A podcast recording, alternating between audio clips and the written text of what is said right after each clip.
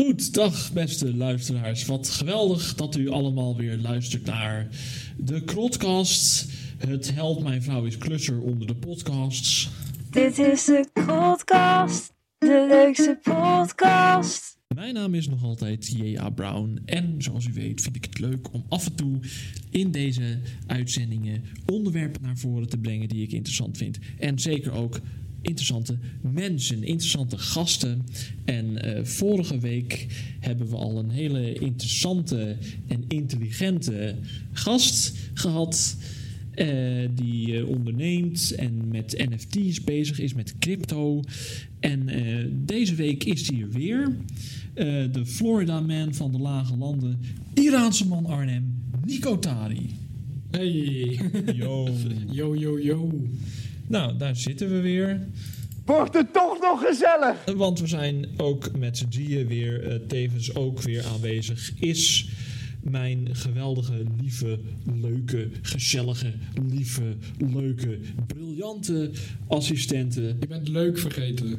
Oh ja, had ik al gezegd dat ze leuk was? Hoi. Blinde mol, Annemieke, oh was ik maar een mol onder de grond, Duivenstein. Oh, was ik maar een mol onder de grond. Mensen gaan echt de helft van onze grapjes niet snappen. Gewoon niet. Dat is deel van de lol. Oh, Precies. oké. Deel van de mysterie. Nou ja, u hoort het, we zijn amper begonnen en het is nu al totale chaos, maar dat bent u inmiddels wel van ons gewend in de Krotcast. Ehm, laten we het even hebben over het feit dat het gisteren Dierendag was. Ja, gisteren was het Dierendag en vandaag is het 5 oktober. Dus is het Chris deed het dingdag. Chris, gefeliciteerd. Van Mama Man de podcast natuurlijk. Onze welbekende conculega's. Superleuk, ik luister altijd. Maar omdat het gisteren Dierendag was, hebben wij een nieuw onderdeel eh, in deze uitzending geïntroduceerd. En dat is waarin Annemieke jullie iets interessants gaat vertellen over dieren. Of zoals wij het zelf graag formuleren, diertjes. Diertjes. En dat is het onderdeel. Annemiek's dierenfeiten. Ja, Annemiek's dierenfeiten. En vandaag gaan we het hebben over, hoe heet dat vogeltje? De smaragd-arassari. Annemieke, het woord is aan jou. Ik krijg hier een blaadje onder mijn neus toegeschoven. Oké, en je wil dat ik dit voorlees? Ja, dat is, eh, dat is het hele idee Deze van... koptekst niet voorlezen. Nee, dat moet je niet voorlezen. Oh, oké. Eh, wist u dat de smaragd-arassari... Zeg ik het zo goed? Ik denk het wel. Oké, een vogelsoort die voorkomt in Midden- en Zuid-Amerika een heel interessant sparingsritueel heeft. Bij dit smaragdgroene vogeltje, dat voornamelijk leeft van fruit, gooien de mannetjes en de vrouwtjes voorafgaand aan de paring met fruit naar elkaar. Oh, wat grappig. Ze pakken het op met hun lange, kromme zwarte snaveltjes, waarop aan de bovenkant een gele streep te zien is. En dan gooien ze het over en weer naar elkaar. Ook voeren het vrouwtje en het mannetje elkaar voor en tijdens het paren. Overigens leeft dit vogeltje voornamelijk in van nature voorkomende gaten in boomstammen, omdat die grote snavels te lomp zijn om zelf een gat mee te boren. Soms maken ze ook gebruik van een verlaten nest van een specht. Na de geboorte van de kuikens voeren de ouders hen tot acht weken fruit en soms dierlijk. Oh, wat leuk! Ze hebben gewoon eigenlijk de hele tijd seks met eten. Ja, Dit, dit doet me denken aan een aflevering van Seinfeld, waarin eh, een van die figuren daar, George Costanza, een zeer interessant figuur, wou proberen te eten tijdens de seks zonder dat zijn sekspartner het door zou hebben. hoe, hoe doe je dat? Omdat dat zijn twee grootste hobby's zijn. Seks en eten. En hij wou ze combineren. en eh, Maar waarom mochten ze het niet merken? Omdat ze boos zou worden dat hij dat... Dat hij gewoon geen aandacht aan haar geeft. ja, Nou ben ik Ja. wel benieuwd wat hij dan probeerde te eten. ja, gewoon boterhammen met worst. eh, Het meest sexy voedsel. ja, dat is ook een ding. Hij wou geen aardbeien eten met chocola. Maar gewoon boterhammen of iets dergelijks. Nice. Laat me raden, het is zeker niet gelukt. Het is gelukt totdat het niet lukte. Ah ja, dat is Ik meestal... herken dit, mijn leven. Ons leven is ook een soort Seinfeld. Nou, goed. ehm, u hoort het dus. eh, voert u uw bedpartner ook wel eens tijdens de daad fruit... dan bent u eigenlijk een soort smaragd Arasari. Of een George. Costanza. Ja. Deze mededeling werd gesponsord door Chappenberg, meest erotische fruit. Zeg, niemand snapt dit. Zullen we dit uitleggen? Nee. Oké. Ehm, nou goed, tot zover feitjes over diertjes. En dan heb ik het onderwerp van vandaag nog niet eens genoemd. Want wat is het onderwerp van vandaag? Wat is het onderwerp van vandaag? Het onderwerp van vandaag. Vandaag gaan we het hebben over fitness. En daar hoort ook bij wat u moet eten. Maar zeker ook eh, hoe u moet bewegen, hoe u moet trainen enzovoort. Om eh, gezond te blijven en in vorm te blijven. En eh, dat doe ik met ervaringsdeskundige en fitnessguru Nico Tari. Want Nico, jij hebt een boek geschreven over fitness. Een boek wat ik eh, toevallig aan het nakijken ben. Hè, ik, eh, ik las het eh, daar straks nog door voor deze uitzending. En dat boek, misschien is het handig als ik erbij zeg hoe het heet. Dat heet How to Get Your Dream Body Now. Zeg ik dat zo goed? Volgens mij is dat inderdaad de correcte benaming van de titel. Het is nog wel een working title, moet ik zeggen. Maar Oké, de titel kan nog veranderen. dat is wat we nu hebben. Maar dat is een, een veelbelovende werktitel. En eh, het is koud hier. Ja, zeg. Ik heb het net op 21 graden gezet. Je Oh. mag het wel hoger zetten. Eh, maar ja, dat, dat boek dat gaat eigenlijk over dus manieren waarop je zeg maar, je lichaam kunt hacken om makkelijker in, in vorm te komen. Dus Ja. eh, eh, zodat je niet allerlei hele moeilijke diëten of hele moeilijke zware workout programma's hoeft te gebruiken. Wat doe jij? Ja, je beweegt de hele tijd, maar dat, dat gaat die microfoon allemaal oppikken en zo. En dan stoot je weer tegen die tafel aan, zoals ik de hele tijd doe. En voor je het weet hoor je allemaal... pats. Bam! Is dat ook wat je doet als je niet eh, wilt dat er, dat er ehm, handmatig geweld zeg maar, wordt gebruikt? Moet je dat dan ook even... Ja, ja, Moet ja. je dat ja. ook even... Er wordt zo dadelijk weer een Iraanse man uit Arnhem Opgepakt. opgepakt. denk ik. Nee, maar ik wil er nog even over praten, want ik voelde me daar nog wel een beetje rot om. Want like, ik dacht van ja... Kunnen we dat zo dadelijk doen in het gedeelte over, over de comedy? Ja, Je bent een segment te vroeg. Ik mijn gevoelens wel heel eventjes opvragen. Dat, dat doe jij toch altijd. Ja. En eh, om te zorgen dat je daar niet heel veel gewicht van aankomt, hebben we dus eh Nico Tali. En die heeft een boek geschreven over fitness. Help. Dat boek heet eh, How to Get Your Dream Body Now. Dat is een, eh, werktitel. Ja, je hebt een hele goede samenvatting net verteld over dat ik eigenlijk wil dat je dat kan bereiken met zo min mogelijk moeite. Met zo min mogelijk Ja. moeite. Dus zonder dat je hele zware fitnessprogramma's hoeft te doen of hele zware Ja, diëten. En Ja. eh, nou ja, ik, ik, ik zat net nog in dat boek te lezen en het is eigenlijk heel, het is heel goed geresearched. Je gebruikt allerlei wetenschappelijke bronnen. En eh, ik vind het ook, het is op een prettige manier geschreven. Dus heel, eh, ehm, je zegt niet van, ja, je moet dit doen. Maar je raadt aan van, als je dit doet, dan is dat wat er gebeurt. En ik zou zelf dit doen. En allemaal heel, hoe noem je dat? Heel ehm, Ja, gematigd. ja eh, ik heb het sowieso een beetje in een spreektaalstijl ook geschreven. Ja, Zo van alsof je met je vrienden aan het praten bent en hij geeft je advies over, over wat je zou kunnen Dat doen. klinkt zo fijn. Precies, het boek leest eigenlijk alsof je door een, een vriend die er verstand van heeft, dat ben Ja. jij ook, eh, eh, advies krijgt over hoe je zelf je lichaam het beste kunt behandelen om het zeg maar in vorm en gezond te krijgen. Ja, dat was wel de insteek, inderdaad. Ja, ja. En eh, leg eens uit, misschien is het wel leuk om daar even over te vertellen. Hoe, hoe, hoe ben je daarop gekomen op dat boek? Eh, ja, ehm, nou eigenlijk in de afgelopen zes à negen maanden of zo ben ik zelf toevalligerwijs in de beste vorm uit mijn leven eh, geraakt. Toevalligerwijs. Toevalligerwijs. Het gebeurt Eh, per ongeluk. dat is handig. Dat is, eh, ja, het Wat is wat, wat, eh, ja, wat gewone mensen als toeval zouden zien. Ja. Maar wat eigenlijk tien jaar lang experimenteren en falen was om Ja. het te bereiken. Maar uiteindelijk is het gelukt.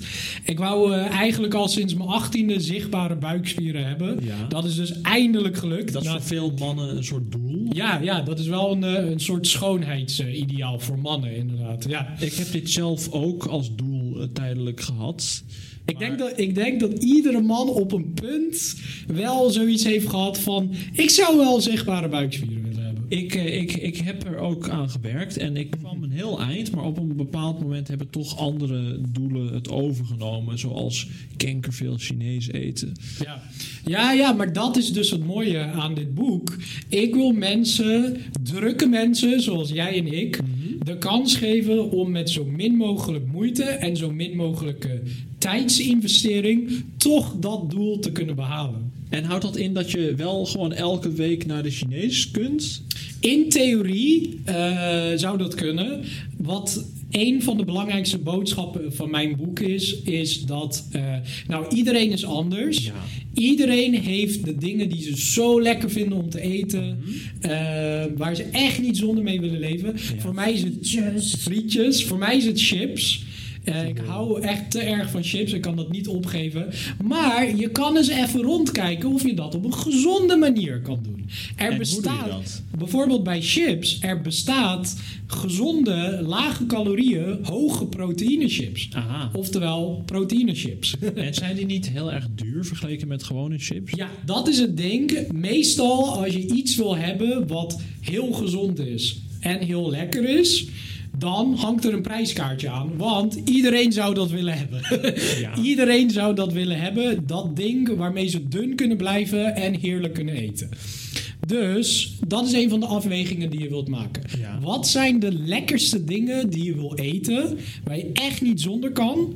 Hou ze in je dieet, maar probeer de gezonde variant te vinden. En dan loopt je etensrekening 20 of 30 euro op in de maand. Ja. Maar dan eet je wel van beide walletjes. Aha. Je kan afvallen, je kan topfit zijn en je kan je lekkere dingen eten.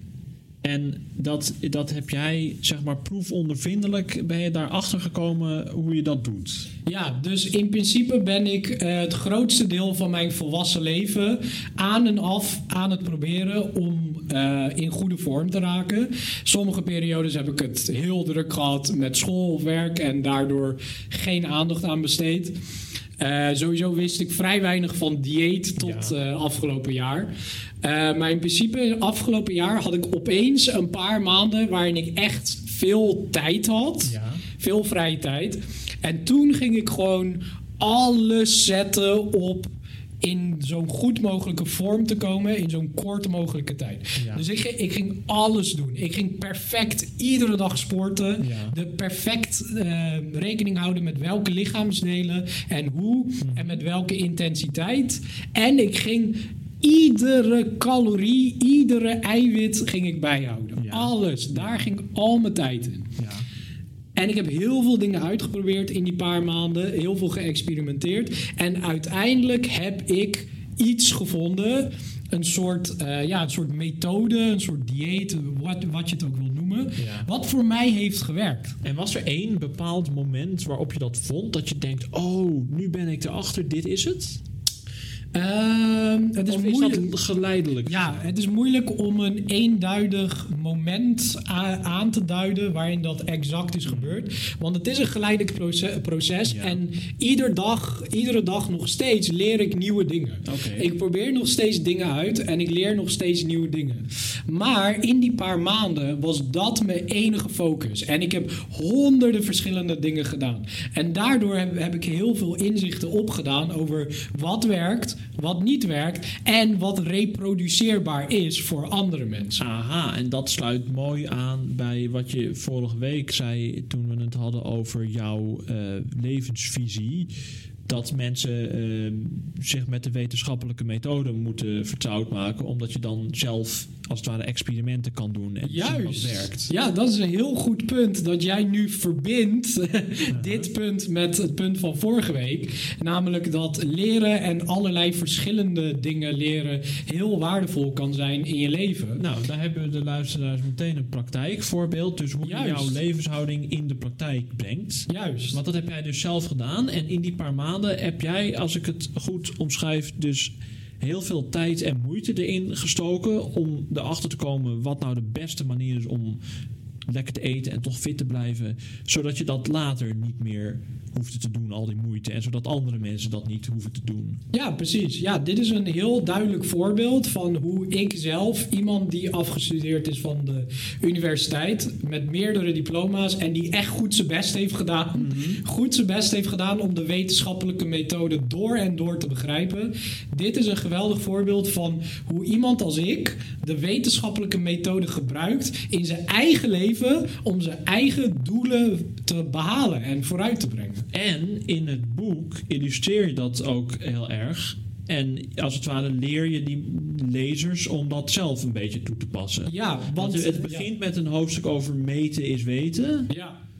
En eh, dus eh, dat gaat over de, de verbrandingsgraad, hoe noem je dat? Eh, de, zeg maar de Base je- metabolic rate. Dat. Ja, Dus dat zijn de calorieën die je verbrandt al in stilstand. ja, in je- rust. Ja. Als je in theorie helemaal niks zou doen op de dag, dat is wat jij met een bepaalde lengte, bepaalde gewicht en geslacht wat zou verbranden op een dag. Precies, dus dat verschilt per persoon. Ja. En in het boek vertel je dat mensen dat van zichzelf moeten leren kennen. Ja. Omdat ze dan eh, hun, zeg maar, hun fitnessprogramma of hun dieet daarop kunnen aanpassen. Ja, maar het is sowieso heel goed om van jezelf te weten van hoeveel energie heb ik nodig op een dag. Ja, Hoeveel dat weten heb ik veel nou- mensen niet. Veel mensen weten dat niet. Ja. Hoeveel heb ik nou echt nodig? Ik heb een weegschaal die dat aangeeft.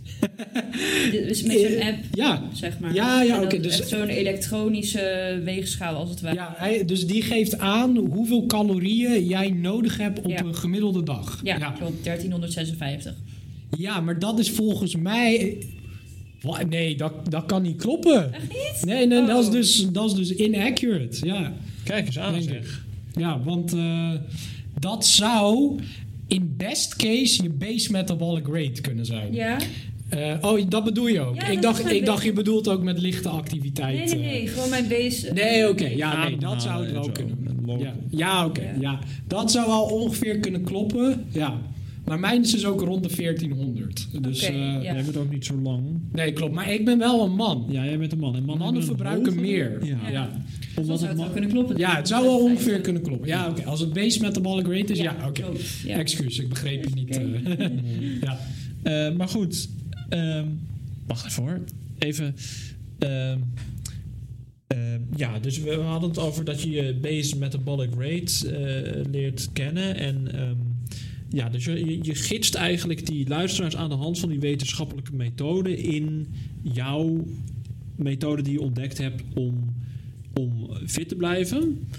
En ehm, dat boek, ik kan, ik kan me voorstellen, want wij- stellen het nu heel makkelijk voor je hoeft alleen maar dit boek te lezen en te doen wat in dit boek staat. En dan krijg je het lichaam wat je wil hebben.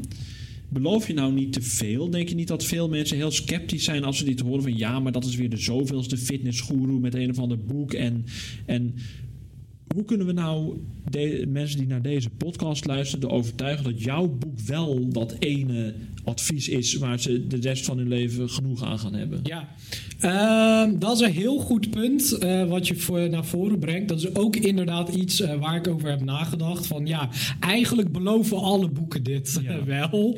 Ehm, Wat is er, wat is er Maar- zo onderscheidend Ja, aan jouw precies. methode? Wat anders is aan mijn boek, is dat ik niet een one-size-fits-all approach naar jou in jouw strot probeer te duwen. Wat je mag uitproberen en wat niet gaat werken. Want die one-size-fits-all approach bestaat niet. Oké? Je moet het je eigen maken. Je moet kijken naar je eigen situatie, hoe jij leeft, hoeveel je beweegt op een dag, wat je lekker vindt om te eten. En dan geef ik jou de skills of de mentale vaardigheden en de kennis waarmee jij je eigen dag zo perfect kan inrichten dat jij alle lekkere dingen die je eet, eh, eet dat jij voor jouw lichaam de beste oefeningen doet die het beste werken voor jou. En daardoor ver- ver- ver- vervolgens met zo min mogelijk moeite jouw specifieke doelen bereikt. Ja, ja. Want het gaat ook om wat voor specifieke doelen je hebt. Ja. Sommige mensen willen gewoon een marathon rennen. Kijk, ik ga je niet adviseren om super bulky gespierd te worden als, jij een marathon wil rennen. Want die spieren gaan in de weg zitten. Het gaat super zwaar zijn. Maar in mijn boek leer je hoe je jouw droomlichaam kan krijgen Mhm. om een marathon te kunnen re- rennen. En anderzijds, eh, als je net zoals ik eh, calisthenics wil doen, Mhm. oftewel eh, gymnastiek met lichaamsgewicht, Ja. dan moet je ook juist niet te bulky zijn, maar wel hele sterke spieren hebben. Precies. En dan weet je precies hoe je dat moet bereiken. Dus in plaats van dat ik je een, een, een hele slechte one-size-fits-all approach in je strot duw, leer ik jou de inzichten die je nodig hebt om je doelen te bereiken. Maar is het dan ook voor vrouwen eh, Ja. interessant? Oké. Zeker, zeker.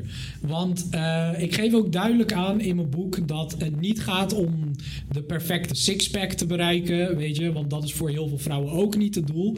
Eh, het gaat er gewoon om van, eh, kijk, heel veel mensen zijn in hun leven aan het worstelen met gewicht, weet je, op één manier of het andere.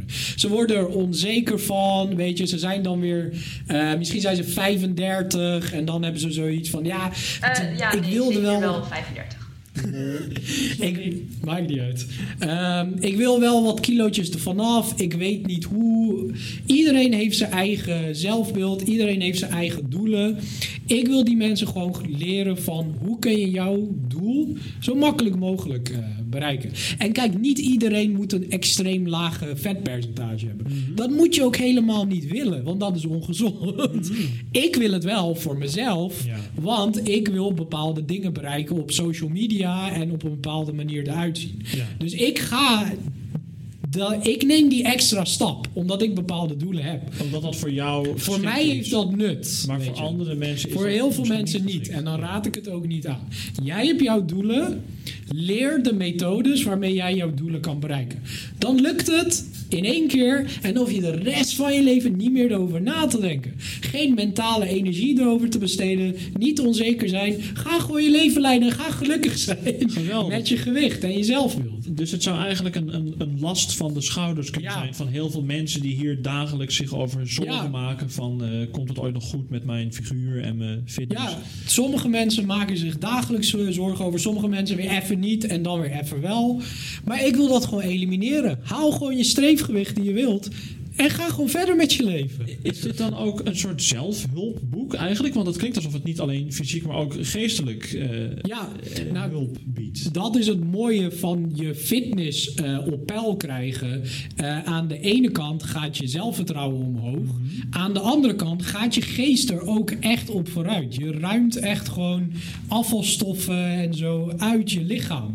En je lichaam regenereert op een bepaalde manier. Als je bijvoorbeeld ook intermittent fasting doet Ja. op een gebalanceerde manier. Wat ik Dat is dat aanraad je een tijd lang niet eet en dan weer wel en dan weer niet. Precies, ja. Je hebt bepaalde periodes op de dag waarin je niet eet. Ja. Dus bijv- bijvoorbeeld eh, na het avondeten snack je niet meer. Ja. Je slaapt en dan ontbijt je weer. Ja, Heb je 14 uur niet gegeten. Zulke periodes van wat langer vasten is eigenlijk heel goed om celregeneratie in gang te zetten in je organen. En volgens mij ook in je spieren en brein. Aha. Dus je, je, je refresht je lichaam, eh, zeg maar, als je zulke dingen doet. Ja, ja, ja. En ik heb zelf ook wat gemerkt aan mijn eigen lichaam. Mhm. Dit is vrij speculatief, want ik heb geen idee of dit echt waar is. Ik heb het, en ik heb het niet onderzocht. Maar ik heb gemerkt dat als ik heel dun ben, Ja. dat ik hel, meer helder kan nadenken. Het voelt echt alsof gewoon bepaalde cellen uit mijn brein ook verwijderd zijn. Ja, ja, ja. Ik heb het juist anders gehad. Maar goed, Echt? Ja, nee, maar dat, dat is misschien een beetje persoonlijk, maar ik ga toch Nee, nee. Maar ik, ik weet ook niet al of het waar is wat ik zeg. Ik heb het niet onderzocht. Ik heb alleen dit bij mezelf gemerkt. Weet je, het kan iets heel specifieks zijn. Dus eh, Nee, ja, ik had zeg maar een tijdje, eh, toen ik net op mezelf ging wonen in 2019 of zo, eh, toen ben ik best wel erg begonnen met sporten en zo, maar eigenlijk ook, nou ja, best wel begonnen met sporten, maar eigenlijk ook niet zo heel veel eten meer. Dus dat was misschien een beetje fout van mij. Maar ik werd toen wel veel dunner. Maar goed, ik kon eigenlijk niet echt meer denken. Ik was eigenlijk de hele dag wel aan het trillen en ik kon niet zo heel veel. Was je ook en zo? Ja, heel moe, niet helder. Dat klinkt alsof je een te groot calorisch Ja, kijk, dit, dit is het ding. En dit is wat eh, mijn boek mensen mee zouden helpen. Is als de doorsnee persoon denkt aan diëten, ik ga diëten. Hebben ze zoiets van: oké, ik ga gewoon minder eten en that's it. En gewoon wat ik normaal zou eten, ik ga daar minder van eten en dat is mijn dieet. En dat is dus eigenlijk wat je niet moet doen. Dieet voor een goed, succesvol dieet, wat ik ook uitleg in mijn boek, eh, moet je wel een bepaald aantal dingen ehm, wel goed doen. Allereerst moet je niet te weinig calorieën eten. Je moet ni- het liefst niet onder 1500, 1400. Gewoon in het algemeen, voor iedereen. Dat is een algemene tip. Maar natuurlijk, als je heel groot bent, je bent 2 meter, je weegt heel veel, moet je veel meer eten eigenlijk. Daarom is die Enorme bestelling bij dit. ja. Dus daarom is die base metabolic rate zo belangrijk. Je moet je eigen base metabolic ra- ra- rate eh, weten. Rate. je moet dat weten. Je moet weten hoeveel je beweegt op een dag. En daarmee kun je berekenen hoeveel calorieën je op een gemiddelde dag verbrandt. Laten we zeggen 2000. Je verbrandt 2000 calorieën. Ehm, nou, je wilt daar eigenlijk een paar honderd calorieën onder zitten. 200, 300. Niet te laag. Want daardoor ga je heel eh, onintuïtief juist minder afvallen. Ja. Want als je te weinig eet, ga je je metabolisme in de war schoppen. En je onthoudt je, je, je, je lichaam en ook je brein van allerlei voedingsstoffen die het nodig Juist, precies. Dus omdat je te weinig eet, ga je, gaat je lichaam minder goed functioneren, fysiek en mentaal. En daardoor ga je minder afvallen. Dus je werkt jezelf eigenlijk tegen door te weinig te eten. Je moet de sweet spot vinden. Dat is één ding. Dan zijn er nog een paar dingen. Je moet voldoende eiwitten eten. Als je te weinig eiwitten eet, ga je juist je spieren afbreken in plaats van je vet. En dat wil je niet. Je wilt dat je spieren intact zijn, dat je sterk bent en eh, dat je vet weggaat. Dat is het tweede ding. Derde ding, je moet genoeg vet eten. Dat is ook heel onintuïtief. Want mensen denken, als ik vet eet, dan word ik vet. Ja. Precies, ja. Maar je lichaam heeft een bepaalde hoeveelheid vet aan calorieën ook nodig over de dag heen om goed te kunnen functioneren. Voor je brein om goed te kunnen functioneren en om je lichaam ook goed te laten functioneren. Grofweg gezien, van hoeveel calorieën je nodig hebt op een dag, heb je ongeveer een derde aan de calorieën aan vet nodig. Haal je dat? Ja, makkelijk. Frietjes. Nou, ja, frieten hebben meer koolhydraten eigenlijk dan vet. Ja, Maar Mayonaise? frieten, mayonaise wel. Ja, frieten ja. hebben meer vet dan gekookte aardappelen. Ja, dat Omdat komt door de olie waarin Ja. ze in zijn gebakken. Ja, precies. Nee, maar ik moet wel zeggen, ik hou wel echt van mayonaise.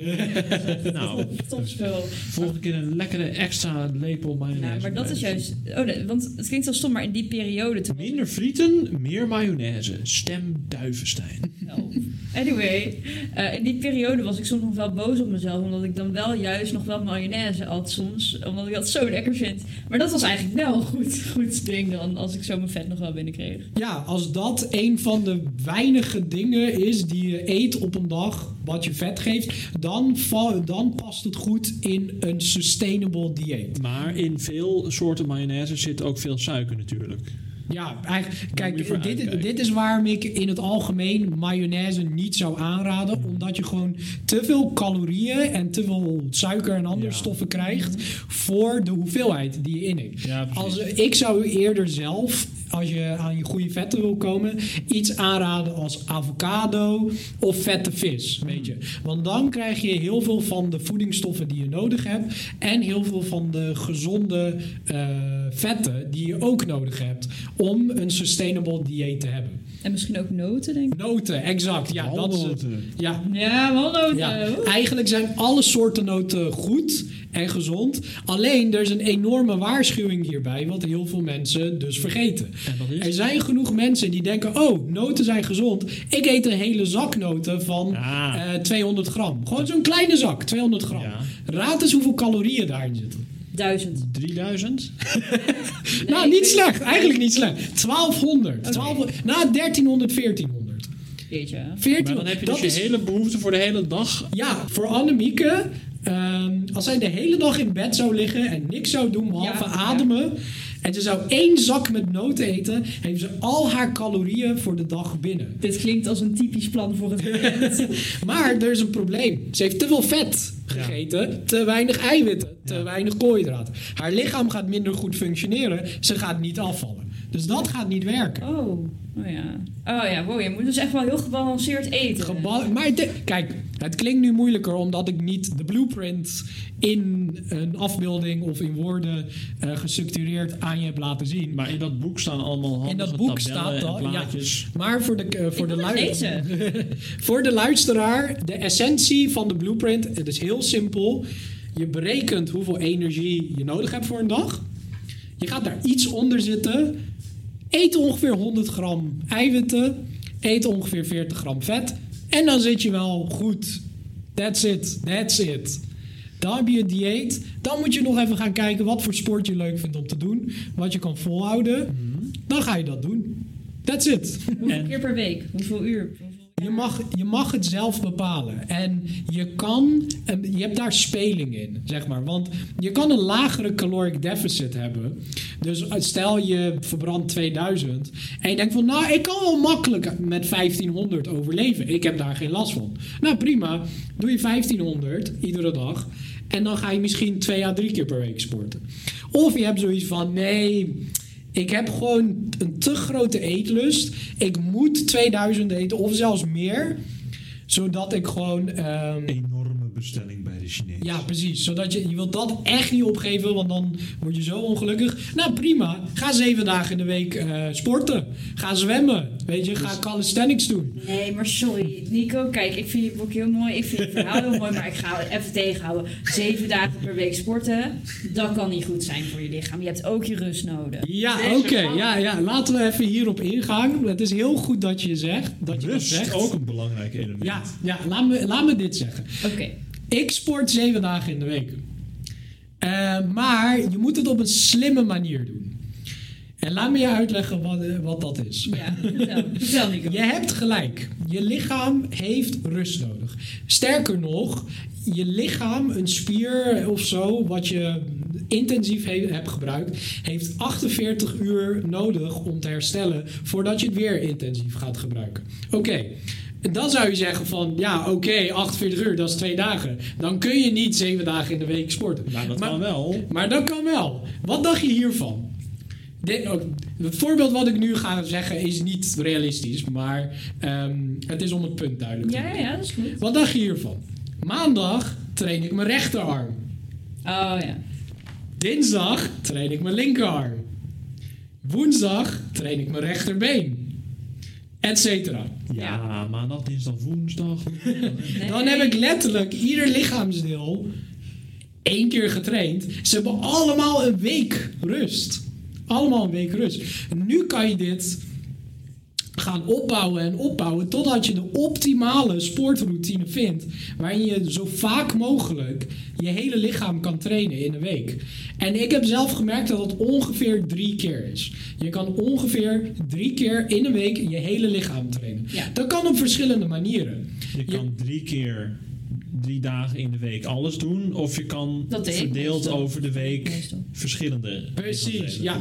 Dus wat ik eerst heel erg eh, nauwkeurig deed, is ik deed soort van een split tussen push-oefeningen, drukoefeningen en pull-oefeningen. Ja.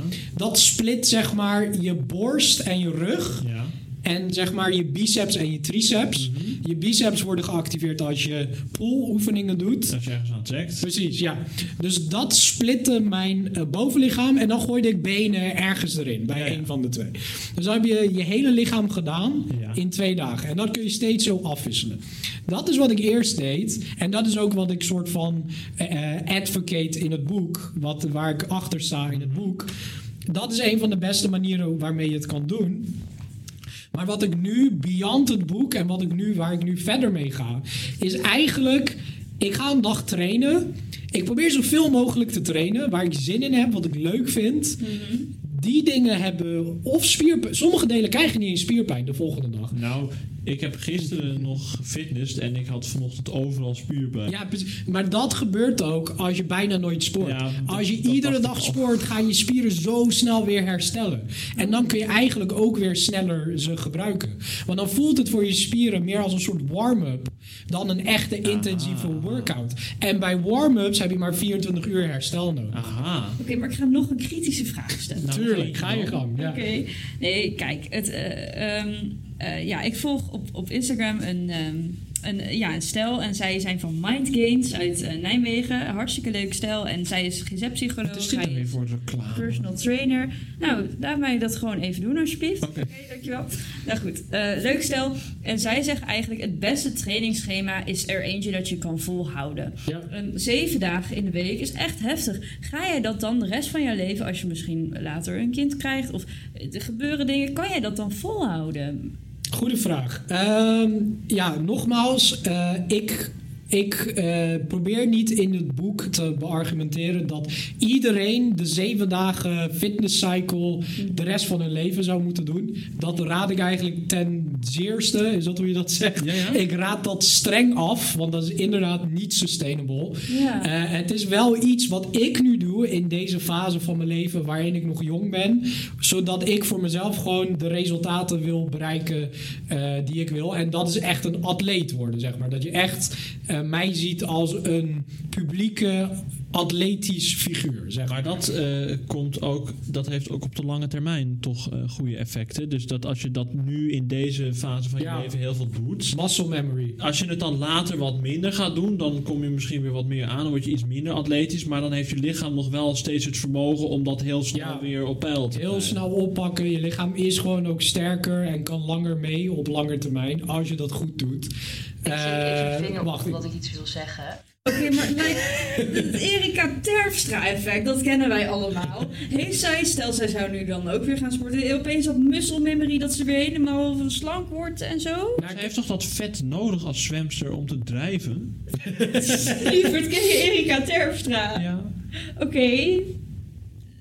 Ja, ik, ken- ik ken haar eerlijk gezegd niet. Maar als, Oh. ze, maar als ze een zeer atletisch eh, figuur is, Ze, nou, nee, ze was een zeer atletische nu niet. figuur. Ze is gestopt met zwemmen. Wacht, Wesley Snyder, ken je Wesley Snyder? Ja, ja, tuurlijk. Ja. Nou, gewoon het Erika Terpstra effect bij Wesley Snyder. Stel, hij zou nu weer helemaal gaan sporten, wat hij volgens mij ook wel doet. Gaat Ja. hij dan weer helemaal meteen, als het ware, heel snel? Nou kijk, eh, laten we het zo zeggen. Als je twee personen hebt. Je hebt persoon A en je hebt persoon B. Persoon A heeft 20 jaar lang intensief gesport. Wat voor sport dan ook. En persoon B heeft dat niet gedaan. We noemen hem even Nico en we noemen hem even Jack. Ja, ja, ja. De, degene die intensief heeft gesport. Laten we hem Nico noemen. Om arbitraire redenen. Sorry. Oké, oké. En dan vervolgens, Nico en Jack zijn allebei 40. Ze gaan allebei iets anders doen. Laten we zeggen, Kinderen. kinderen roken. kinderen roken. De sport die we allemaal kennen, kinderen roken. Ja, ik bedoel, in Volendam roken ze toch ook paling? Waarom ben ik dan geen kinderen roken? Nee, ik dacht gewoon dat ze wat anders gingen doen met hun leven. Nee, nee, een nieuwe sport boven de met z'n tweeën. Nico en Jack gaan allebei kinderen roken. en dan? Nou, la- Oké, laten, we ze- laten we zeggen dat ze gaan. eh, ja, rugbyen. Rugbyen. Daar gaan we- Nou, eh, waarschijnlijk. Er is een grotere kans dat Nico het beter en sneller gaat oppikken en sterker gaat, gaat zijn dan Jack. Omdat hij al zo lang heeft gesport. En zijn lichaam is gewend aan snel eh, zulke bewegingen en zulke vormen te bereiken. Oké, oké. Thanks voor deze uitleg. Ga stuik. Gaat u ook wel eens dodo of stuik? Schrijf dan naar Stationsplein 26 56. Kut, nou doe ik het weer fout. Stationsplein 26 6512 AB Nijmegen. En wie weet behandelen we uw inzending dan wel in de uitzending. Schrijf naar stationsplein 26 65 12. Schrijf naar stationsplein 26 65 12. De adresseer daaraan nu schrijven. Gericht aan de podcast, dat is in Nijmegen bij Malden en u komt in de uitzending vast.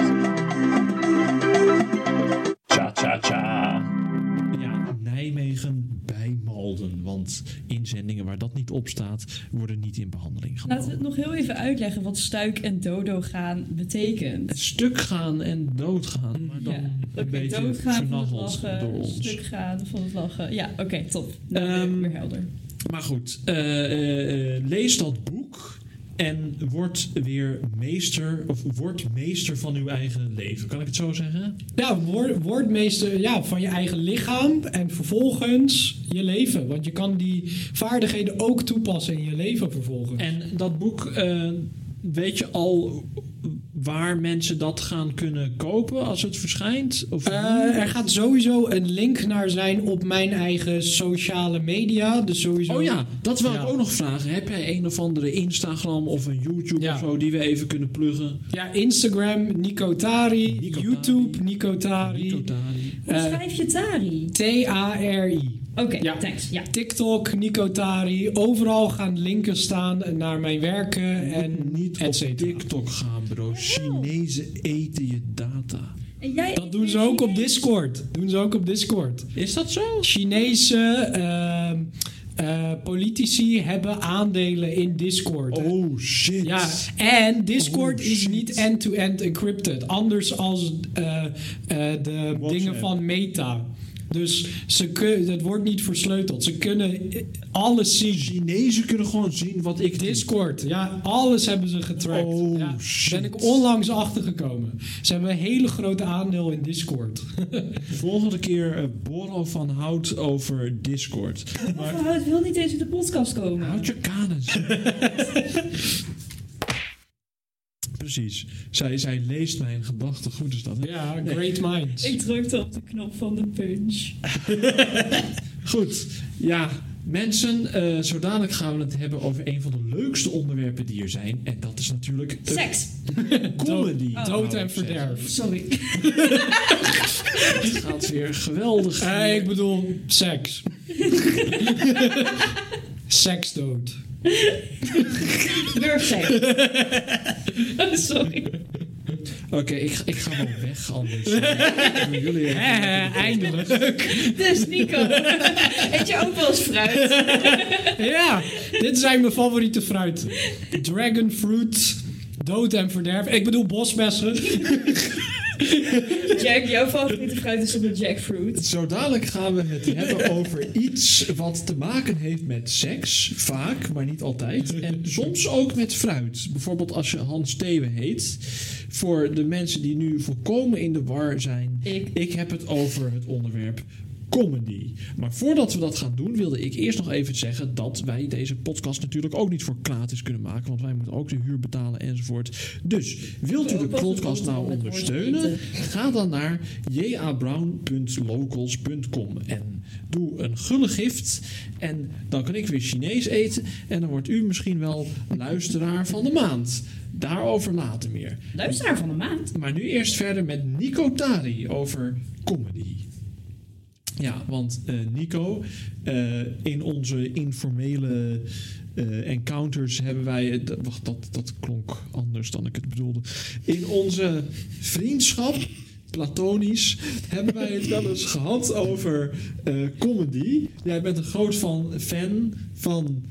Fan van. van fan. Comedy shows zoals eh, The Office en Seinfeld en, Rick en zo. Morty? Oh ja, Rick dat Morty, niet te vergeten.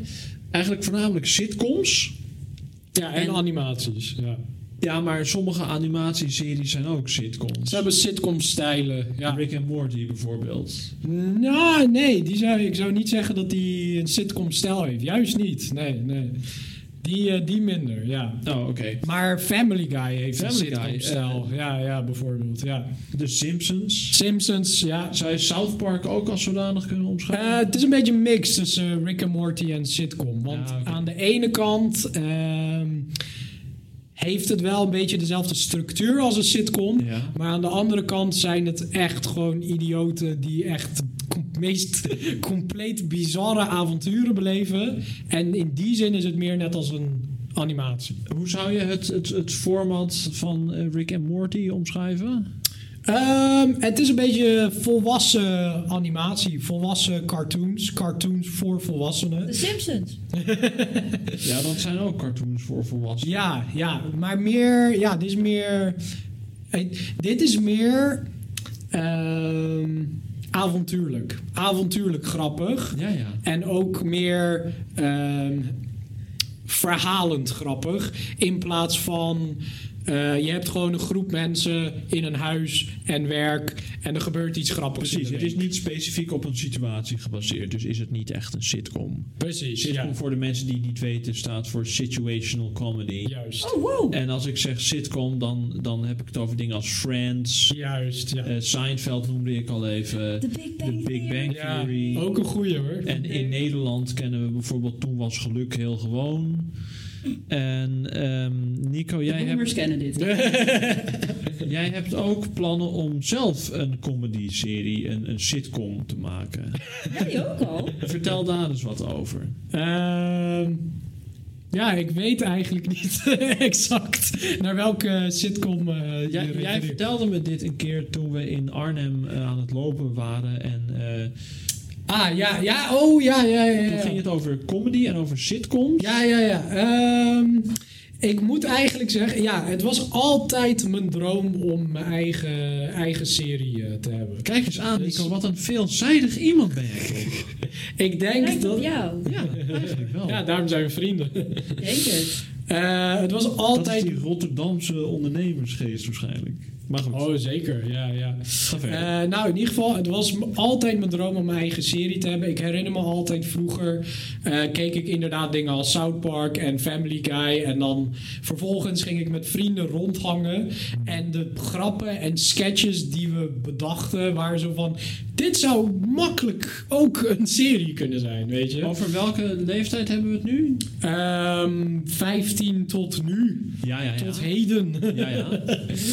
Dus eh, ja, dat was zo'n beetje mijn leven. Sinds die tijd altijd gewoon rondhangen met vrienden, grappen maken. En ik dacht, nou, deze grappen zijn wel van zodanige kwaliteit. Dat meer mensen dit grappig zouden kunnen vinden, En dacht ik. Heb je die oude grappen van toen ook onthouden? Helaas niet. Maar ehm, gelukkig kom ik vaak genoeg in situaties waarin ik eh, een grappige observatie maak. Of iets grappigs zie. Wat ik, waar ik een spin aan zou kunnen geven. Zo van, oh, dit zou een scène kunnen zijn in een sitcom bijvoorbeeld. Ja, we hadden al even Iraanse man Arne. Bijvoorbeeld, ja, ja. Daar voel ik me nog een beetje... Ja, daar wou jij nog wat over zeggen. Ja, nou, Ja. Ik, ja ik, ik merkte dat ik na de vorige aflevering een beetje rot voelde. Omdat ik toch dacht van ja, we gaan zo meteen wel gewoon gecanceld worden. En je wordt wel gewoon verketterd en racistisch. Maar waarom? Ja, gewoon, zo zijn mensen tegenwoordig. Mag je niet zeggen dat een Iraanse man meer kans loopt om te worden opgepakt? Ja, maar we- ja, nou, we Dat is gebruiken toch- het zo dat is als toch zo? grapje. En dan, dan denk je van, oh... Nico, wat vind jij daar eigenlijk van? Ja, ja, goede vraag. Eh, laat me je dit vertellen. Ehm, Oh, wat een leuke vraag. ehm, Hot. We hebben toetsenbord fitty. Ja, heel ordinair. Oké. dat is het einde gewoon altijd. Nico! Een klap. De punchline. De, de, Opgepakt.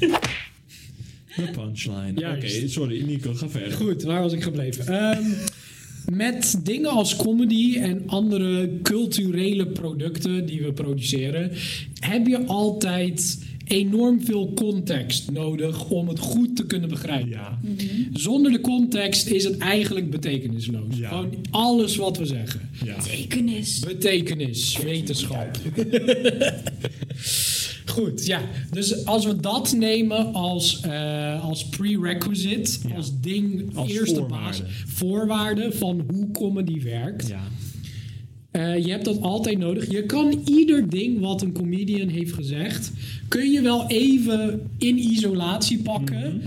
Quotes eromheen zetten en dan een bepaalde draai aangeven wat negatief kan worden opgepa- opgevat. Ja. ja. Je kan dat altijd doen. Je kan dat met alles doen. Weet Maar je? dat, dat vernachelt natuurlijk de hele comedy. Precies, dat vernachelt de hele context van de situatie. En waarom het misschien anders bedoeld is, waarom het toch grappig is, eh, of iets in die richting.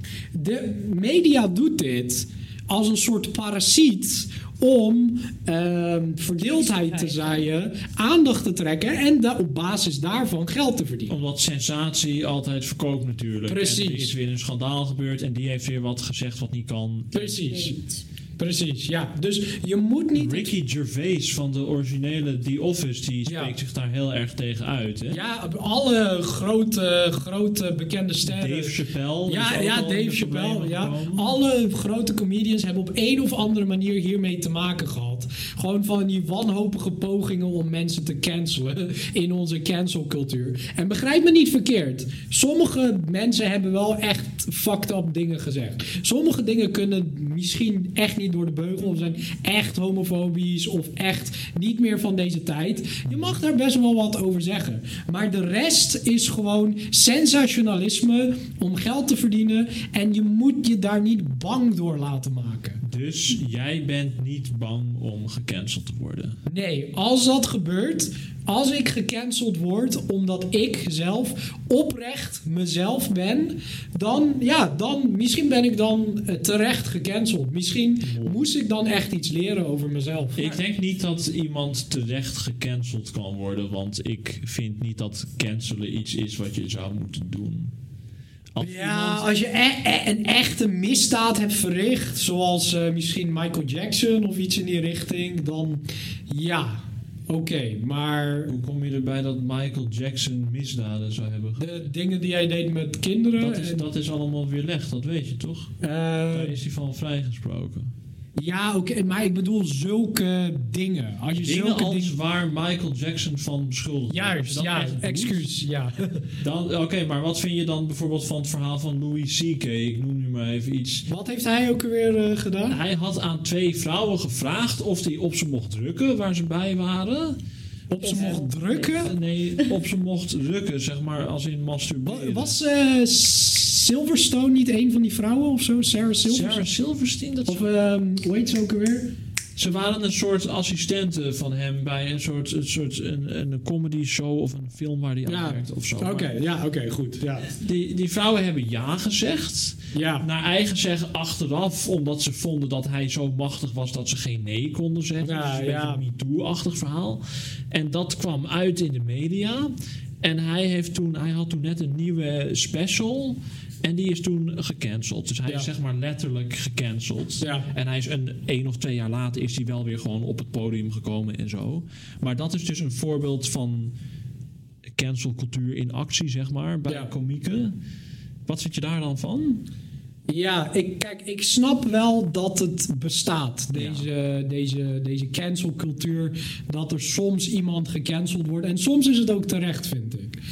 Ehm, want die mensen zijn vrij machtig. Weet je? Ja. Ze beheersen de media tot op een zekere hoogte. Ja. Ze zijn inderdaad aan een machtspositie. En het is heel makkelijk om dat te misbruiken. Maar soms is er ook een geval van dat gewoon iets uit context gerukt wordt. Ja. En dat er gespind wordt. Eh, je weet nooit echt 100% zeker wat, wat, Wat wel, wat er speelt. Ja, precies. Ehm, tenzij je zelf in die situatie was, weet je. Ja. Er was een komiek die hier echt een sketch over heeft geschreven. Over dat, Oh ja? over dat hij, eh, misschien is dit hem echt gebeurd... of misschien herkende hij deze cancelcultuur... en heeft hier een sketch op bedacht... dat hij eh, seks had met een vrouw... En dat, ehm, dat, ik weet niet meer exact wat de, de, de, de, de, de woorden zijn die hij tijdens de seks vermeend zou hebben gezegd. Ja. Maar het waren van die dingen van, eh, van ja, doe dit, doe dat. Weet je, een Ja. beetje zo Dominant. dominant. Domina, dominant. Ja, Ja. ja, ja. Ja. En, de- en hij zegt van ja, die vrouw vond het helemaal geweldig. Ja. Eh, en het was geweldige seks. En daarna ging ze hem aanklagen. En dan die die hij heeft gezegd, ging de advocaat in gewoon quoten. En heel droog zeggen van ja, eh, d- weet je, hou je mond en zuig mijn pik. en, dan, en, dan zegt hij, en dan zegt hij man, zo zei ik het helemaal niet. Je haalt het uit context. Weet je, en dan wordt hij daarvoor aangeklaagd. En ik geloof echt dat zulke dingen soms echt gebeuren, weet je. Want je weet het verhaal over dat ons geheugen iedere dag, dat zijn we weer opnieuw aan het construeren, Ja, ja, weet je. Ja. We zijn gezamenlijk ons geheugen aan het creëren. Het is niet een vast iets wat, wat vaststaat, een video is in de tijd, Ja. weet je. Ja, ik steek even een vinger op omdat ik iets wil zeggen. Ja. Annemieke Nee, maar- wil ook weer wat zeggen. Hoi. Ja, nee, maar je zei net inderdaad van ja, je weet het alleen als je erbij bent. Maar zelfs op het moment dat je erbij bent, kan het soms zijn dat je het gewoon niet weet wat er gebeurt. Ja, Daarom zijn Ja. getuigenverklaringen bijvoorbeeld ook totaal niet betrouwbaar. Ja. Toch worden ze nog steeds gebruikt als bewijsmateriaal in een. Ja, GBK beter. Ja, inderdaad. Je hebt, wat heb je anders, weet je. Ja, goed. Dus Ja. goed, jij, jou, even om jouw antwoord samen te vatten, is het zo dat comedy eigenlijk een beetje edgy moet zijn, als het ware. Maar dat je het wel snapt dat sommige hele erge mensen gecanceld worden. Ja, ja, ja. Kijk, comedy is gewoon eigenlijk. eh, goede comedy is. Je kijkt naar het alledaagse. En je probeert te bedenken van. Hé, hey, dat is gek. Waarom doen we dat eigenlijk? Weet je? En dat is de definitie van edgy. Je bent op de rand. Je bent op de rand van wat normaal is. Aha. Dat is de grens wat comedians en tot op een zekere hoogte ook filosofen Aha. moeten zoeken. Ja, zeggen, filosofen, dit is een filosofische benadering Ja. van comedy. Filosofen doen het op een bepaalde manier, een wetenschappelijke manier. Co- comedians doen het op een andere manier, op een Ja. entertainende manier. Maar ze zoeken allebei die grenzen op, zodat wij die grenzen kunnen zien en er bewust van worden. Ja, ja, ja. En misschien die grenzen kunnen verleggen. Ja, ja, ja. Er zijn heel veel mogelijkheden als wij bewust worden van het alledaagse. Maar dat is, is dat misschien een beetje de rol van wat vroeger de, de Hofnar was? Dat die dingen die altijd door iedereen geaccepteerd worden, zeg maar, uit de werkelijkheid tilt. En dat ze daardoor belachelijk maakt. En dat, je, dat hij daardoor de aandacht erop richt. Dat we erover gaan nadenken van waarom doen we dat eigenlijk? Ik weet niet of Hofnarren of, eh, misschien, of misschien de moderne clowns bijvoorbeeld echt die inzichten eh teweeg brengen in het publiek. Dat is ook een van de kritieken van oude Griekse samenlevingen op comedy. Ja. Eh, want dat was toen alles wat comedy was. Was gewoon belachelijke dingen doen en gewoon Ja, maar dat is, impressies van zwangere vrouwen bijvoorbeeld. dat is zo. niet de rol die een. Dat is gewoon, zeg maar, plat vermaak waar je het nu Precies, over hebt. Wat ja. ook nog steeds bepaalde Ja. commerciële zenders vinden in Precies, ja. Het is een hele, Maar- hele specifieke vorm van comedy. Een hele kleine subset. Eh, en ik denk dat dat eigenlijk misschien inderdaad het minst waardevolle vorm is van eh, lachen. Maar in de, in de middeleeuwen had je de hofnar die als enige, zeg maar, bijvoorbeeld de koning kon bekritiseren door hem belachelijk te maken. Ah. En omdat hij dan eh, een, een grappig figuur was, namen ze hem niet serieus. Maar ondertussen was dat wel een manier om de koning, als het ware, te reguleren. Oké, als je de Hofnar beschrijft in zo'n functie, Ja. dan ja, dan ben ik het ermee eens dat zo'n soort actie hele belangrijke inzichten kan hebben voor eh, degene die in, macht, in de macht is en ook voor zijn onderdanen, inderdaad. Ja, oké.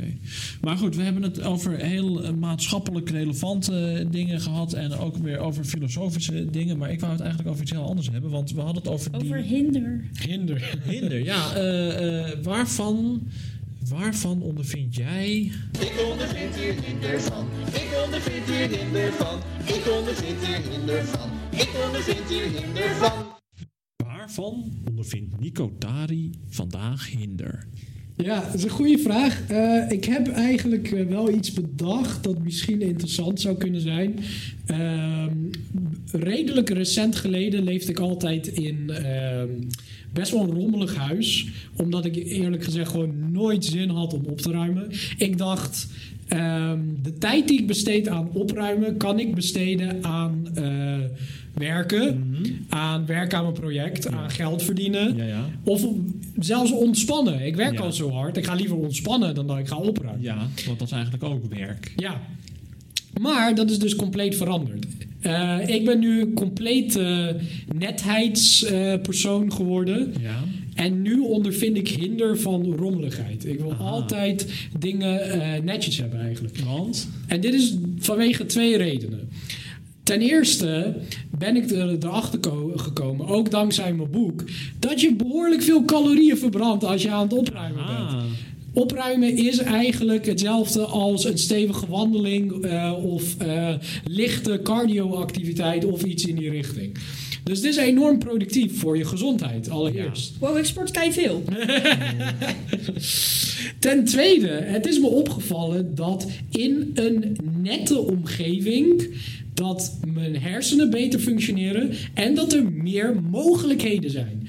Nu mijn huis opgeruimd is, heb ik opeens meer ruimte om sportvideo's op te nemen voor al mijn socials. Dus je kunt dingen die je eerst niet kon door die, die hinderlijke troep die daar allemaal lag. Precies, als de troep weg is, heb je meer ruimte met je lichaam en geest en omgeving om dingen te doen die eerst niet mogelijk waren. Jack, maak aantekeningen. Deze man weet alles. Ik maak mentale aantekeningen. Maar ik ben, zelfs, deze. ik ben zelfs nog een stapje verder gegaan. Ik Ja. heb bedacht van, goh, opgeruimd zijn is echt heel nuttig. Ja. Toen ben ik alles gaan opruimen. Eén voorbeeld. Ik had een zak met sokken. Ja. Ik had een zak met sokken die ik over de jaren heb verzameld. Ja. Over 15 jaar. Sinds mijn voeten zijn gestopt met groeien. Dus soms waren sokken kapot, gooi ik ze weg, vervang ik weer sokken. We- snap- ja. Jullie kijken vragen, wat snap je niet? Wacht, wacht, sorry. Maar had je. Verzamelde jij sokken? Nee, nee, nee, nee. Kijk, ik, ik had gewoon sokken. Sommige sokken die gaan kapot, die vervang ik weer door andere sokken. Ja. En dat gaat zo door over 15 jaar, totdat ik een, een, een hoop sokken heb in een zak. Sommige zijn zelfs enkele sokken. Weet je, Maar sommige... je, je vouwt ze niet op en je, je legt ze niet in een kast of zo. Jawel, kijk, ik, het, het is een speciale zak. eh, gewoon zo'n tasje voor mijn sokken. Die zijn in mijn kast. Iedere keer als ik een paar sokken wil hebben, Oh, ga ik naar die fiets. tas met sokken. En ze zijn altijd, degene die matchen, zijn bij elkaar, zeg maar. Ja, ja, ja. Dus ik pak een balletje Ah, oké, dus het en dat het zijn wel- mijn sokken voor de dag. Ze zijn wel netjes gesorteerd. Ja, ja, ja. Ze zijn netjes gesorteerd. Maar er zijn gewoon heel veel sok- sokken, heel veel verschillende sokken. Ja. Sommige hebben gaten, sommige passen niet goed meer, Ja. sommige zijn te verrekt, et cetera, et cetera.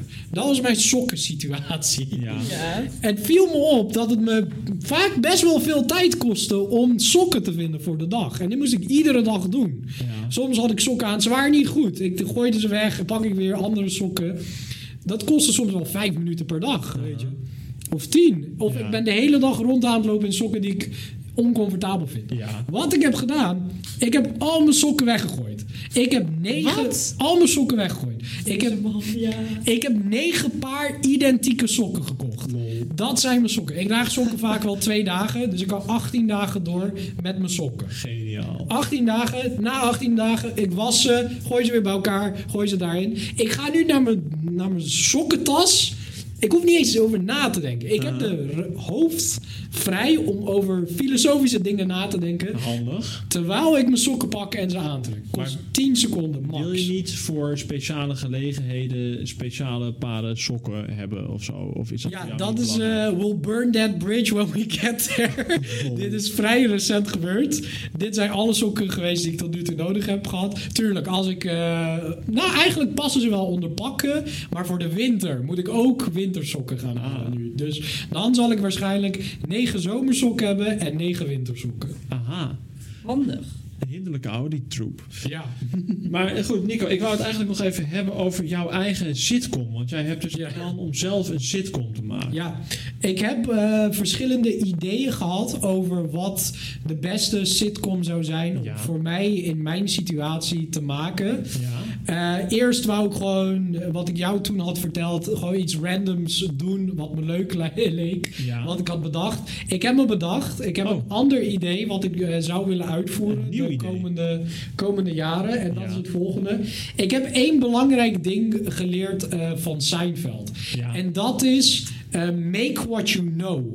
Make what you know. Ja, hij is een comedian. Hij maakte een serie over het leven als een comedian. Zo Ja, dat klopt, want de serie gaat over hemzelf. ja, hoe hij aan zijn grappen komt, Ja. eh, wat hij doet in het dagelijks leven. Dat is de serie. En Jerry Seinfeld is op weg om de eerste comedian miljardair te worden. hij is bijna een miljardair. Hij heeft net een deal van, weet ik veel, 500 miljoen gesloten met Zo. Netflix. Om zijn show een paar jaar op de Netflix-platform. Wat is Seinfeld? Seinfeld is een sitcom dat zo'n negen jaar heeft gedraaid. Gemaakt door eh, Jerry Seinfeld toen hij ongeveer 30 was. Met. ehm, Met een of andere eh, wat oudere producer. Ze hebben hem samen gemaakt. Ik weet even zijn naam niet meer. Nou, zoals ik net zei, het gaat over zijn alledaagse leven. Gewoon de meest alledaagse dingen die je kan. Hij gaat naar de winkel. Hij gaat.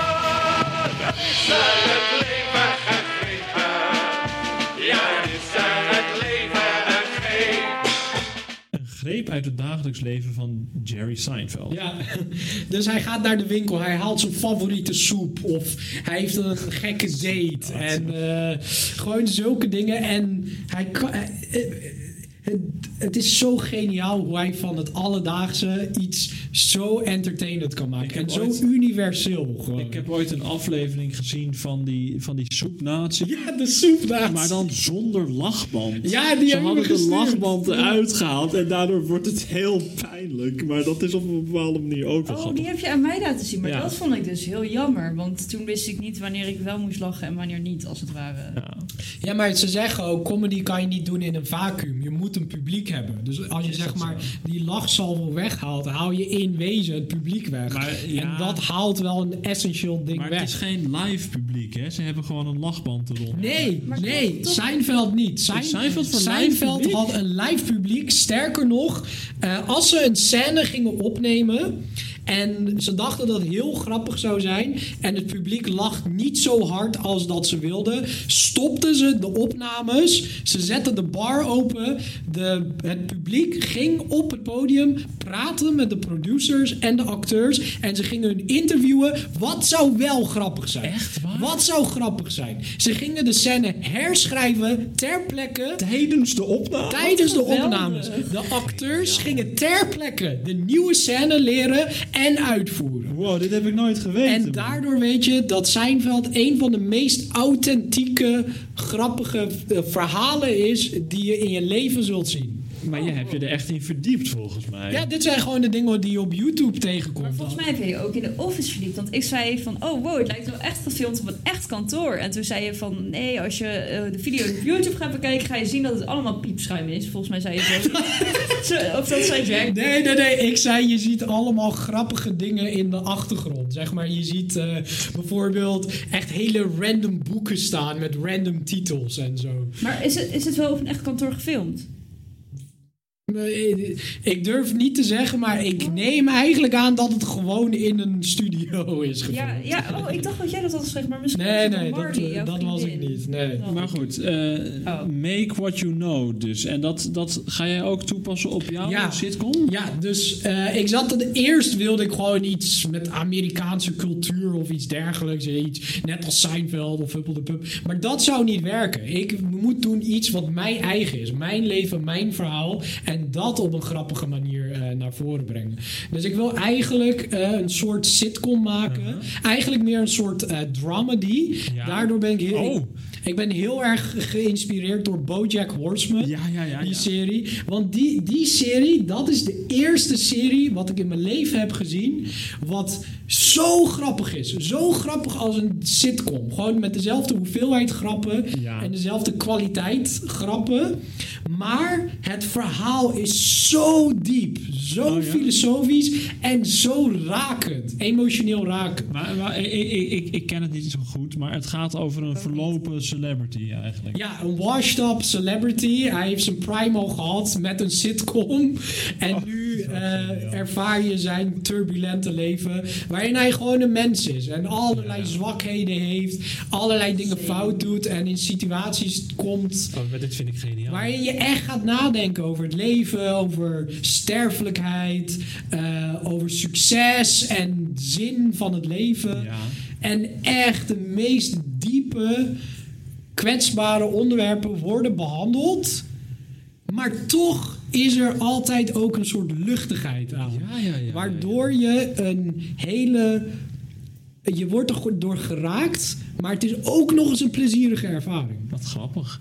Mooi. Nog, Ja. nooit, nog nooit heb ik zoiets gezien. En daarom is het een van mijn favoriete series geworden. En dat wil ik dus doen met mijn eigen leven. Dus je wilt, wil je nou een, een, een, een, een sitcom of een, een dramedy ervan maken? Of Ja. een soort kruising tussen de twee? ja, en, eh, Een ja, kruising tussen sitcom en dramedy Nou, met een een dramedy filosofische is een- inslag? Ja, een dramedy is eigenlijk gewoon een drama met comedy aspecten in principe. Dus eh, ik wil eh, mijn eigen turbulente jeugd Ja. gewoon zeg maar... In de ghetto van Roffa. Ja, gewoon ik wil het leven in Rotterdam, in de ghetto's, wil ik aan het licht brengen. En mensen laten zien hoe dat is. Maar ik wil ook de tragische slash komische aspect daarvan Ja, ook ja. heel erg belichten.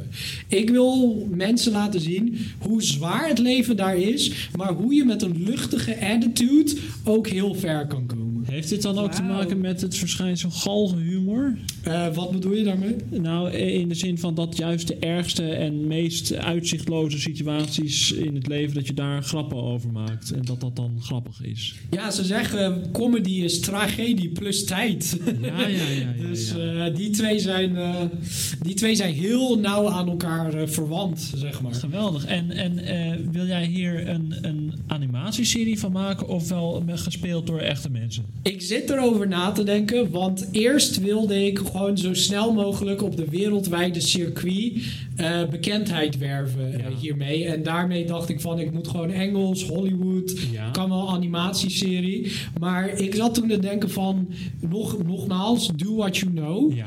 Het zou misschien beter zijn om het gewoon Nederlands te doen. Zo van, En dan op een Nederlands publiek. Nederlands publiek, Nederlands. Want zij kennen ook Rotterdam. Ze zijn Ja. in Rotterdam geweest misschien. Eh, ze hebben daar misschien ook even gewoon. Ze hebben vrienden uit Rotterdam. Ze weten meer hoe dat is. Het is meer relevant voor hun. Ja, ja, ja. Maar in Nederland heb je niet zulke animaties. Animaties is niet echt zo'n ding voor volwassenen, net als South Park of zo. Moet jij niet dan de eerste zijn die Kan. dat zo doorbreekt? Kan, kan wel, ja, kan wel, ja. Ik zou eigenlijk ja. niet uit mijn hoofd weten wat moeilijker is en meer geld kost om te maken. Ik denk, het, het voordeel van een animatie is dat je alles erin kan. Het hoeft Ja. niet aan de wetten van de natuurkunde te voldoen. En, maar Ja. misschien is een, een eh, live action, hoe heet dat in het Nederlands? Met, gespeeld door mensen Live. gewoon ehm, makkelijker qua... Dat je minder, al dat animatiewerk is een heel gedoe en kost veel geld misschien. Ja, kijk, weet je, animaties tegenwoordig met de computers is best wel makkelijk te doen. Dat kost niet heel veel geld. Je hebt daar gewoon een kleine team voor nodig van misschien één à twee eh, of drie professionals. En dan kun je dat maken. Dus dat kan. Ehm, maar ja, iets levends maken heeft ook wel wat. Heeft dat ook lijkt me wat, ook ja. wel eh, leuk. En als ik eerlijk ben, denk ik dat dat een grotere kans van slagen heeft.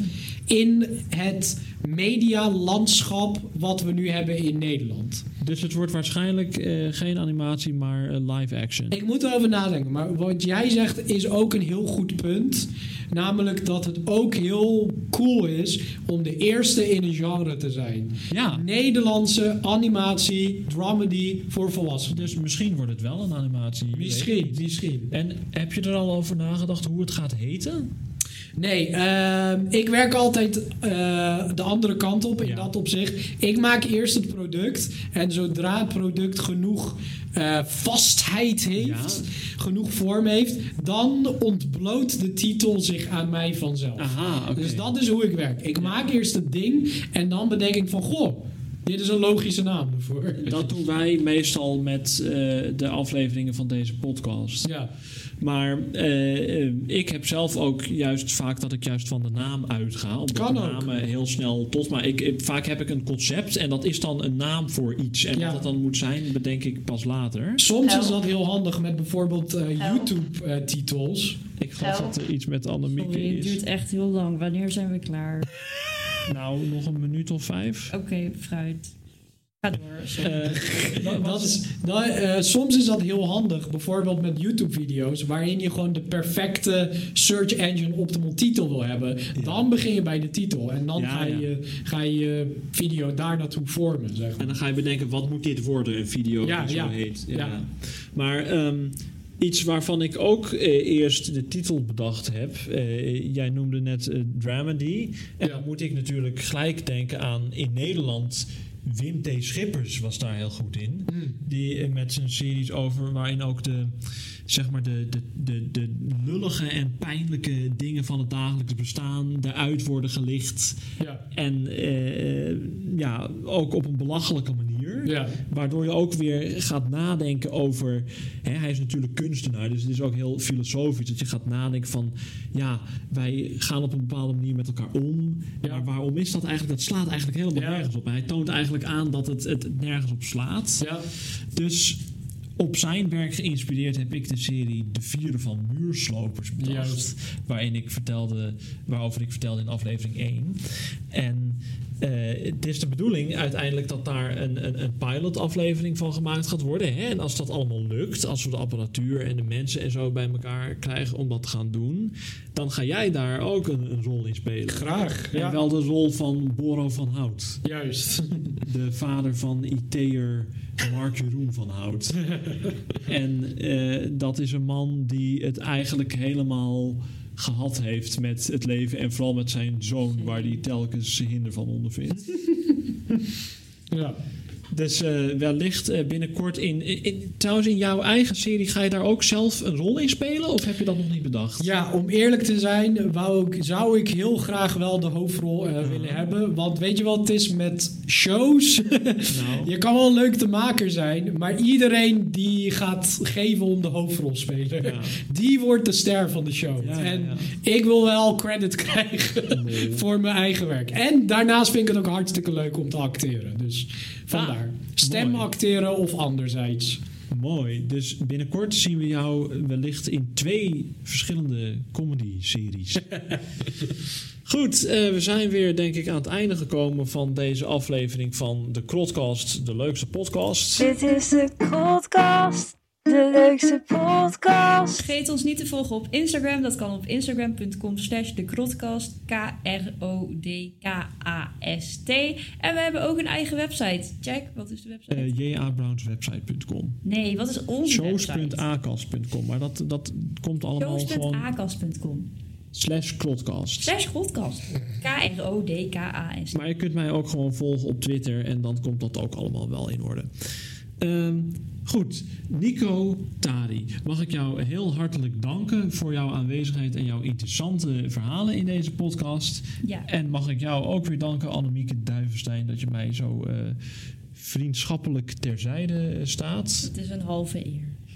En eh, dan moet ik nog heel even vertellen dat wij het wel een leuk idee vonden om elke maand een luisteraar te benoemen tot luisteraar van de maand. Jazeker. En de luisteraar van de maand september is geworden Mijn Jesse moeder. Bos uit Beekbergen. Gefeliciteerd Jesse. Nou, eh, volgende week dan zijn we er weer. En waar het dan over gaat, dat weet ik nog niet. En tot die tijd een, Een spannend, spannend muziekje.